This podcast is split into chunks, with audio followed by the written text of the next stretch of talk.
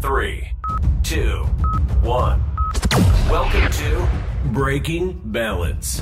Redefining work, success, and life balance for all sales and marketing professionals. They are international speakers and coaches straight out of Jersey and the home of Spark Tank Media. Here is your host and co host, Jeff Lobb and Nikki Brand.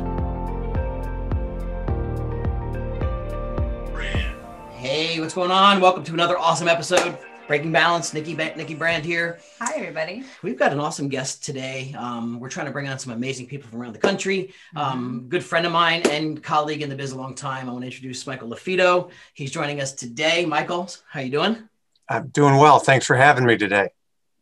Thrilled. Um, so real quick, I'll let Michael do his own intro. Uh, but um, marketing luxury group. Mike and I go way back to speaking. How long ago have we been? We've been speaking on the circuit. Probably was it ten years ago? Yeah, it was Um, probably 10 years ago now.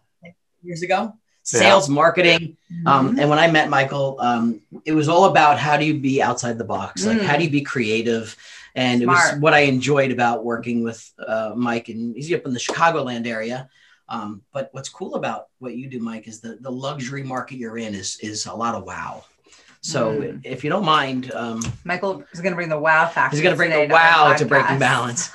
um, but i also know we also know the stuff you juggle so we'll like to break that down but real quick intro yourself tell us a little bit about your background and Yeah, so Michael LaFido, based in the Chicago suburbs of Wheaton, Illinois, and uh, run a couple businesses. One, a licensed real estate agent, uh, run a, a small, lean, mean team, and we work with buyers and sellers, primarily sellers, uh, luxury price points. And I also run a, a coaching consulting company to help real estate agents and brokers and teams strengthen their presence in, in the luxury and increase their average sale price and go after some of those upper end price points. yeah nice. Yeah. So, you know, I think we want to break down today from the business side and the personal side. Mhm. Um, you know, I have tons of questions about your, you know, from speaking and doing the, the um, consulting stuff to juggling luxury market. You know, how did you have to pivot your business when the pandemic happened and stuff shifted and travel kind of shut down? Which way did you pivot on that? Yeah. So, uh, you know, take you back to 2019. I, I did, I think, 32, I spoke at 32 various events across the country or attended. So, you know, traveled two to three times uh, a month. And, uh, you know, I have a fifth, now I have a fifth, fourth, and third grader. So at the time, you know, fourth, third, and second. And, um, and so definitely, obviously, the pandemic halted travel. So, you know, we had to adapt and bring as much value and stay relative, right? I mean, um, many agents uh, had various, uh, you know, choices and trainings, and so we we launched a new series called Luxury Lunch and Learn during the pandemic, and we had uh, industry experts on, and we streamed that uh, initially. We did. Uh, you know, three times a week, Monday, Wednesday, Friday, you know, during those first, you know, April and May, uh, right when kind of everything was shut down and bringing value to the industry. And then, uh, then we kind of spread it out during the summer and just did once a week. And so that was one way, Jeff, that we still continue to brought value to the industry and stayed relative. Mm, that's brilliant. Yeah, you had to. I mean, I watch a lot of people go virtual, and you know, the luxury market it's it's so broad, so you can really have such a strong reach, even beyond even our country, um, of trying to reach that luxury. You know, and who doesn't want to learn more about how to win luxury listings, right? I mean, that's the name of the game. So Yeah, I mean, my, my message, uh, you know, usually resonates with most real estate agents, which is a commission-based industry, is you know how to increase your average sale price. And so, you know, that's kind of what we teach in, in our books and our designation. But most agents, you know, in between the years, uh, you know, they have limiting beliefs and they they uh, they they held themselves back many times as to you know why they don't do any lead gen or prospecting or go after some of those upper price point properties. yeah, I think it's the limiting belief is you know the the fear of not knowing they can do it. Um, the the they feel they lack the skill, they feel they lack the marketing. Mhm. Um, I think it's a huge business impact of where their limiting beliefs are. I like that word; it's the perfect choice. Yeah, yeah, um, that sure. speaks my language. I definitely agree with you, Michael. I feel um, what you did to almost reinvent for 2020 um, was showing that agents still can have quite the success rate, even though uh, you had to pivot to virtual. Um, I think the luxury lunch and learn is fabulous. Um, and I bet a lot of people really took from that. Yeah, I mean, we you know try to bring as much value you know as possible, and you know with with the upper end price points, they tend to take longer to sell, and agents have to invest more time and energy and you know money, and, and many agents you know they don't want to buy Starbucks for their lender or title company rep, let alone invest in their own listings. So that that's one reason many agents don't you know go after that price point as well, and so. Uh, in many markets, the pandemic helped those upper price points because what we've seen uh, is you know those C-level executives that you know had to go to those major cities or live in those major cities to go to, to to corporate America every day now can work more remotely, and most of these companies are realizing that that that works for a lot of people, and so you know those outlying suburbs with land and school, good schools, you know they've benefited. So uh, not just in Chicagoland, but you know through my podcast and the various connections I have, uh, you know, we're definitely seeing those upper price points um, healthier than they've been, you know, in, in a decade in in most of those outlining areas, outlying areas. Yeah. See, I, I find that really interesting because I, and I guess this really goes into the next question of balance. So, more people, like you say, even during this crisis and the pandemic and whatnot, you're seeing people want to, you know, get these dream homes in the, the, spots with the good schools and spots where they can have this work life balance, I bet, because people have really come to appreciate more of that. Um, balance is kind of our our key word for our podcast. Michael, what would you say? How would you define balance in your life? You're a father of three, um, very successful. I'm like you said, you know, two years ago, you have 32 events a year. So you're probably traveling and flying and leaving. Now, I'm assuming maybe home more. How do you see that balance in your life? How do you define it?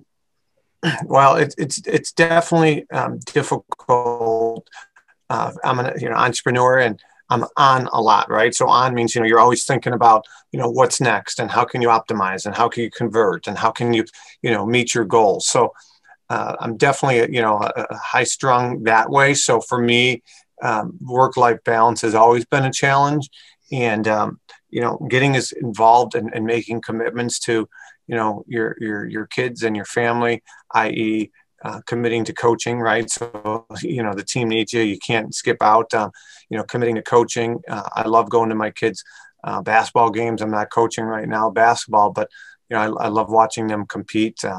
Uh, uh, I have the good fortune to be able to, you know, take them to school each morning and, and pick them up. Um, and that's a choice that, you know, I've made and it's, it's brought me closer to them. Um, but there's definitely that work life balance and having a partner, my wife, who, who understands my job and understands that, you know, hey, on a Saturday, you know, we might have to go to one of these uh, mansions that I'm representing to, to be there for a showing in a heartbeat. So, you know, you definitely need to have a significant other, a partner that's supportive um, because it could be a lot, a lot more stress on, on the relationship, on the family, you know, if they're not yeah. yeah yeah we were just talking about that earlier you know i i i think in this this is so relevant to our listeners out there who are, trying to balance their success in in work and then their success in marriage. And you know a big part of this podcast is you know what is that secret and how do you do it? Because you see so many either end up in divorce yeah. or end up you know just trying to it's constantly this. And um I think what you said on finding someone who understands you, and I'm, I'm assuming it's kind of got to go back and forth. You probably have to understand where your wife is coming from. She's probably balancing more with the kids and running around when you can, yeah. right? Yeah. Yeah, I'm a big believer in a couple things. So I'm a big disc personality guy, but I'm also um, there's a book out there by Gary Chapman called The Five Love Languages, and that's, that's my book. I love that book. I actually yeah. I just said push the button. I love that book. It's true. I mean, if, if you don't mind sharing, what is your love language, Michael? Yeah. So for the listeners out there, there's five primary lang- love languages. So mine happens to be words uh, of affection and, and, mm-hmm. and uh, physical touch, right? And so my wife's is acts of service and time, and um, and so you know you need to you need to communicate and you need to love your significant other and your kids too. Your kids have different love languages. Um, our church taught a, a lesson uh, on the five lang- love languages for kids. So i have three kids. Each of them have different love languages. So you know just like if you've coached sports you can't coach kids all the same way. You can't yell at all the kids. Some kids need uh, you know put your arm around them and encourage them pat on the back. Others need the motivation. Others need a kick in the rear end. And, and so um, you know parenting is a lot like you know running a team is a lot like just a marriage so uh, there's a lot of ups and downs and and um, you know that balance is, is, is, difficult but i do feel like if you understand uh, the personality types and, and love languages um, you'll you'll get each other you'll get through to each other better which you know helps yeah recipe for success right oh, yeah. there. I mean, look, we know things can come unraveled very quickly in this business, right? Things, stress, um, problems at work, kids issues, all sorts of stuff going on, and just day to day stuff with who's being homeschooled, who's at school, sure. who's having an issue at school, mm-hmm. and then you're trying to juggle customers and clients that are arguing over something about a house. Right. Um, you know, I think um, I think you hit the the nail on the head. You said, especially like I look at coaching kids very similar to coaching adults. Like they're all a different personality, and you cannot just yell and scream at them the same way, thinking they're going to perform and get the best of them the same way. Yeah. Everyone has a different way to push and motivate for the best results. True. Um, huge, huge thing. I'm glad you said it, and I know. So you coach football, right? You love. So yeah, I coach. Um, I, I, coached uh, college football for a few years and high school football. And now I coach um, my my kids, you know, youth football. Did you ever think you'd have that level of patience again to be able to do that at the younger level? you know, um, and it's sometimes it's more. You know, it, it takes more patience, right, with with your family and your your loved ones. So like even with all that, even knowing my wife's love languages and her knowing mine, right? There's mm-hmm. there's times where you know you you just you agree to disagree. And, you know, I'm the type where, you know, I, I, I voice my frustration sometimes loudly, whatever, but then I, I can move on. It's like, all right. And, you know, she's a little bit different where she wants to talk about it and, and, and, and, and sometimes forever. It brings things up it seems like you know and so um, it's just eh, even knowing that like still sometimes doesn't ease the tension right? So the reality is you can have all the right answers you can know what to do but eh, you know it's it's still gonna you know be painful sometimes.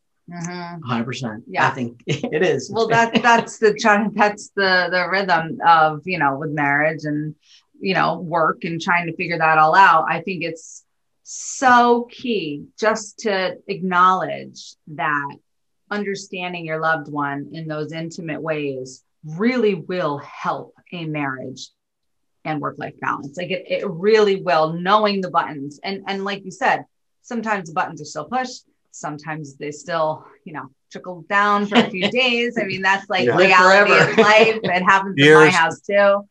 Years, right. Oh, years. Oh, yeah. We brought up a good one 10 years ago. It came up the other day. I mean, it still happens. Mm-hmm. Um, but it's that acknowledgement, I feel like is a real recipe for success for marriage. Yeah. Um, with yeah. So, yeah. you know, the one thing that you and I share is, or maybe similar, I love your opinion on this, on how you dealt with it. But so when we traveled quite a bit, I mean, we we were being pulled in a lot of directions. We're dealing with airports and planes and events mm-hmm. that are being organized, and at the same time, life is happening at home, right? Mm-hmm. Um, I always had a challenge sometimes battling guilt. Guilt was big for me. What I'm missing, why I should be there, why I'm missing that. Did you battle that too? Do you still battle that?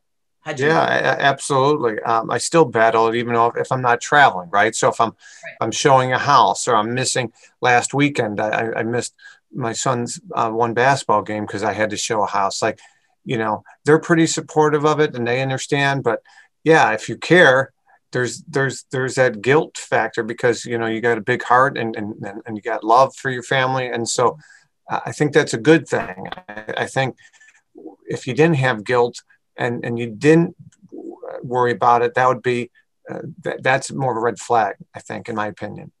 Yeah, I don't. That's why I, talk about guilt sometimes. I'm not. I'm okay to talk about it. It's transparent, right? Mm-hmm. Um, I think it's okay to battle guilt. I think the it's the awareness of it, right? Mm-hmm. So, I think we try and go overboard to compensate sometimes when we're home. And maybe that's my own way of trying to, not that I want to buy my children, but sometimes if they've done something really well in my absence, like they were took responsibility Right. and did something like last night that happened with me and I I went on Amazon I bought him a few little things that for a couple bucks that I thought he really wanted as a thank you for being responsible. Mhm. And he, and when I sent that to him, he was like, "Wow, Dad, thank you so much. You didn't have to do that." I'm like, "I know, but you did this." So I want that memory sometimes not to make up for guilt, but just to show that we cared and we acknowledged it. Like Mhm. Yeah. you did this, um, and it's hard to do because you know kids are in such a fickle stage right now. I know you know we are talking about our kids and they're in such a challenging time of dealing with lack Yeah. of social, right? Lack Yeah. of connection, lack of all this. Um, what? So your kids' ages now? Anybody in the school system now, or where are they at? Yeah, so we've been very fortunate. Uh, so my kids are all elementary, fifth, fourth, and third grade. So my boys are fifth and fourth, and my daughter's in third grade. And uh, they they delayed school one week, but my kids have been going five days a week in person since September first, and um, so we're very fortunate that way. But then you know, uh, you know, the next town over, they just started going in person, you know, uh, last month. So it's it's just kind of all over the place. Um, so ho- hopefully uh, this this will end soon. yeah, no, that that's amazing that your kids have been there. Ours just kind of went back too. Um, I have to acknowledge a few things. One, sounds like your love language is gift giving, which I don't probably don't know See, that. no, I, I have to do. We have to go. Through, this has to be Right, another episode. right. We got to do this love language. I've done disc many a time. Right, I think right. you know my personality. Yeah. Um, but I, I like what you said, Michael, about and I, I I- I've done a lot. I'm certified life coach and I've I've done a lot. This is like my my niche. I love it. But using guilt as a good thing, you know, honestly, I don't think I've ever heard those words because to me, guilt is always a bad thing. But what you said, using guilt as a good thing, feeling guilty just means that you care. It's interesting. Mhm. And I, And I maybe ma- yeah, maybe guilt isn't the right word, but I know what Jeff's dealing with because I feel that as well.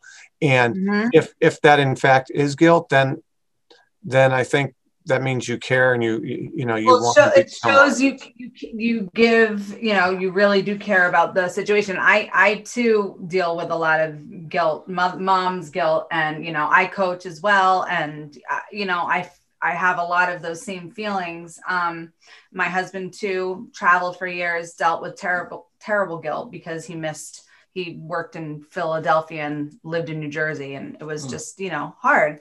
Um so he would have guilt but again knowing like the, the bit of that guilt that you know vulnerability of like i just want to be there i need to be there with my family um you know isn't the worst thing to to look at it like that which i, I did Mhm. like. Um and i noticed you said before that you're an on guy you're on a lot.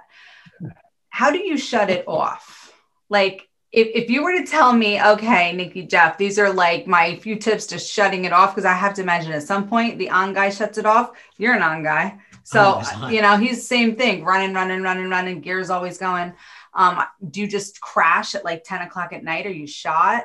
How you do know a, shut cha- a change a change of environment is, is is is really good for me so i i tend to when i'm on vacation or i do travel or or away um for whatever reason like I- i'm, I'm you know that, that phone is my wife might tell you otherwise but i feel like that phone isn't attached as well uh, to me. And um and so i just feel like i sleep better. I'm not worried about it.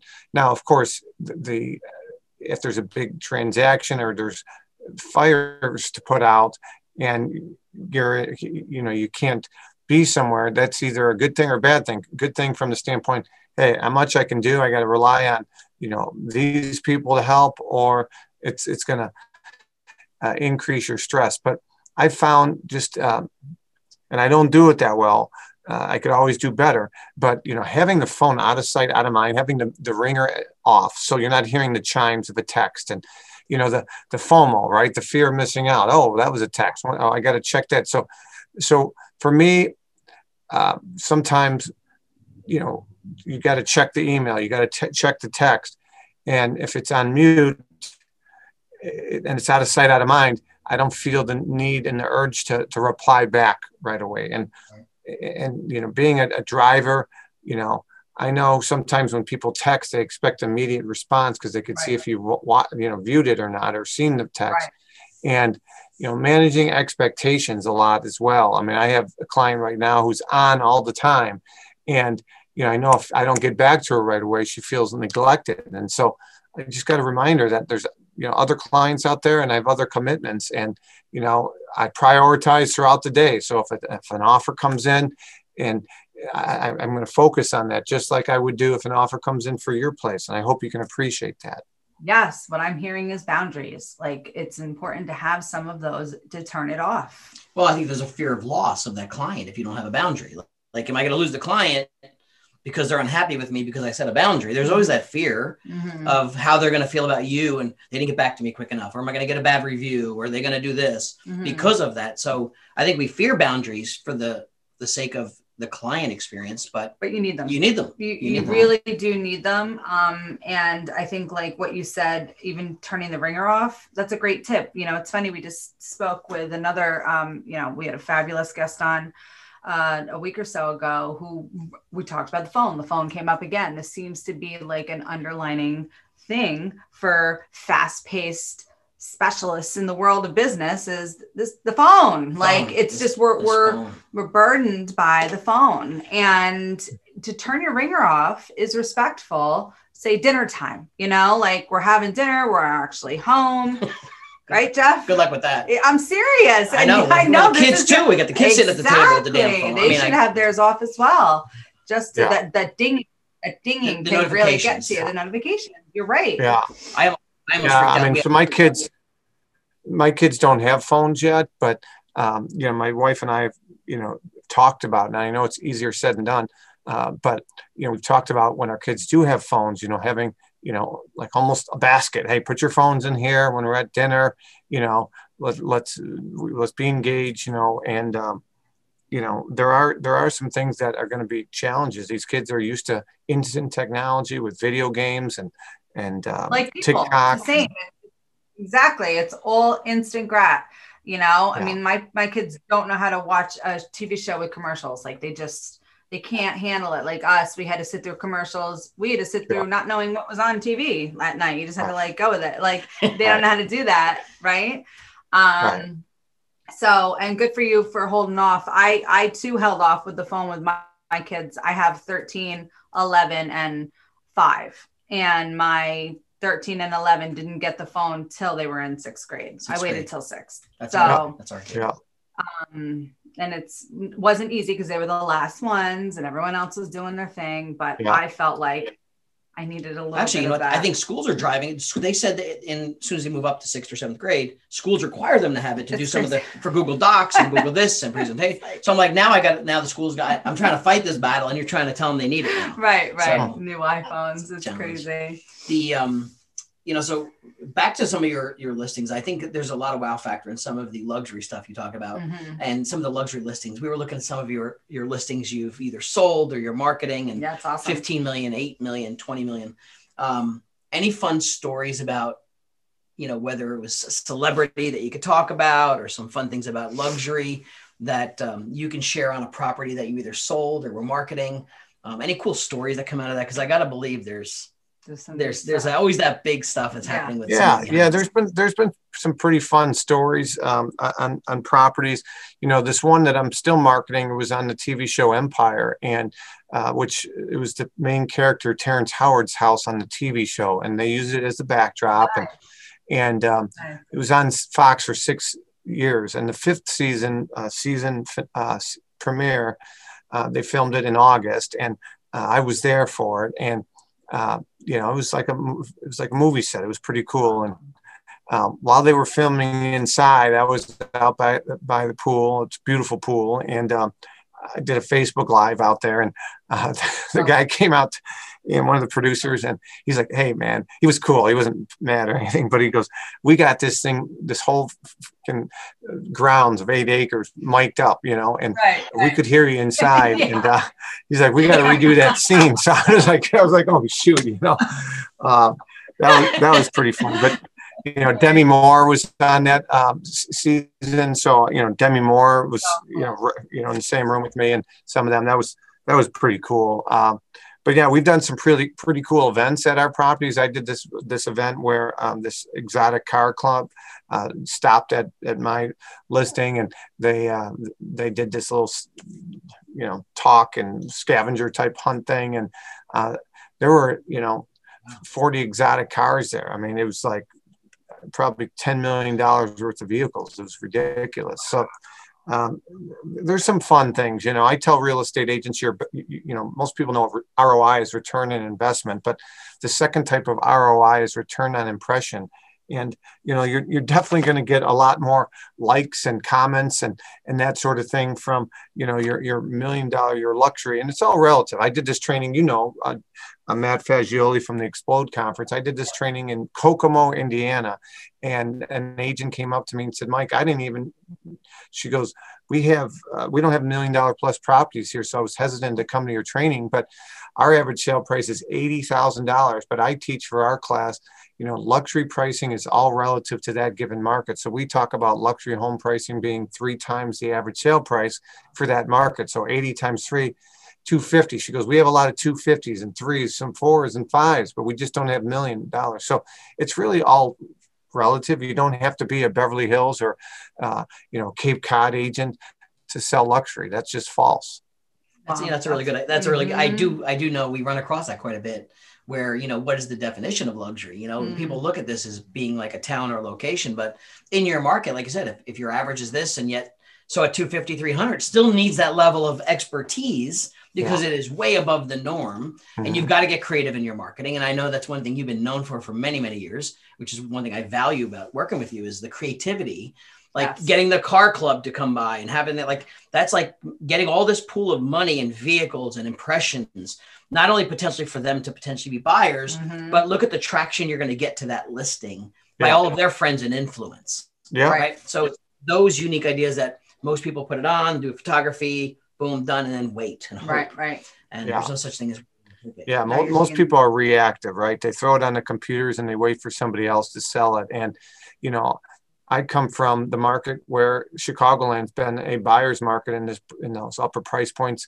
for for years. And so i couldn't do that right? Like if i i don't get paid to list homes. I get paid when they close right? So you had to be creative. You had to be aggressive i'll never forget i had an agent from california reach out to me and he was frustrated because he had these listings that aren't selling they've been on for so long they've been on for about 30 to 60 days and i about spit up my coffee thinking that's it you know some of these properties we represent are on for a while. So you definitely, as an agent, need to diversify your clients you work with because if the lower price ones are selling, you know, you have to diversify a little bit. But but adding some of those high end ones, because I do believe the fastest way for an agent, a broker, a team leader to get instant credibility from their database and their sphere and people that know them, like them, and trust them. And matter of fact, people that don't even like them or know them that well, is you you land and you consistently land those high end and trophy listings. I mean, I had someone on my sports, my kids' baseball team that I didn't even know that well. And I didn't even think they knew I was in real estate. And they're like, oh, I saw you got that one listing.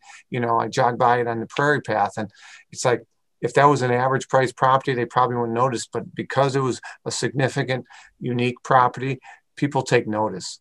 Yeah, that's great. Do you ever do you ever bring the kids out there, somebody's homes on your show? Oh yeah, I, I, my kids. Um, it's funny, you know the kids will ask what price it is and stuff, and they're like, "Man, like I, I don't think that's worth seven million. Like, like, and they're not snotty about it because their houses are way bigger and nicer than ours, but um, they they kind of you know. Um, they're they're getting used to it. So yeah, they've been in a lot of my videos and stuff, and it's it's fun. It's fun. Awesome. Cool. Well, look. I want. I mean, I honestly, I want them to appreciate Okay. I was just saying, I just want them to appreciate, you know, so if dad's working and can't make their game, they know what I'm doing. So they'll ask, hey, how did the showing go? How did this go? You know, because I want them involved a little bit because, you know, I want them to, to know what I do for a living.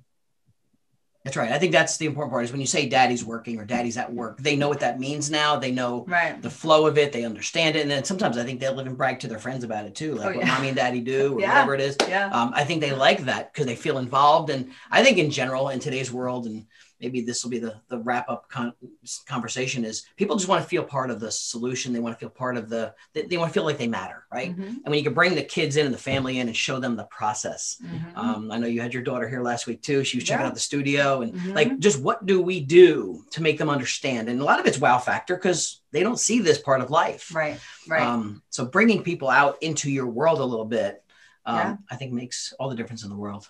Yeah, no, Yeah. absolutely. I, I think, Michael, you've given so many um, interesting takes um, for someone who's obviously very driven and successful. Um, really worked your way. You know, you you've done so much in your career, um, and then you know managing to balance um, your marriage and your children. And um, I, I really had some really great takeaways today, and I appreciate you talking with us.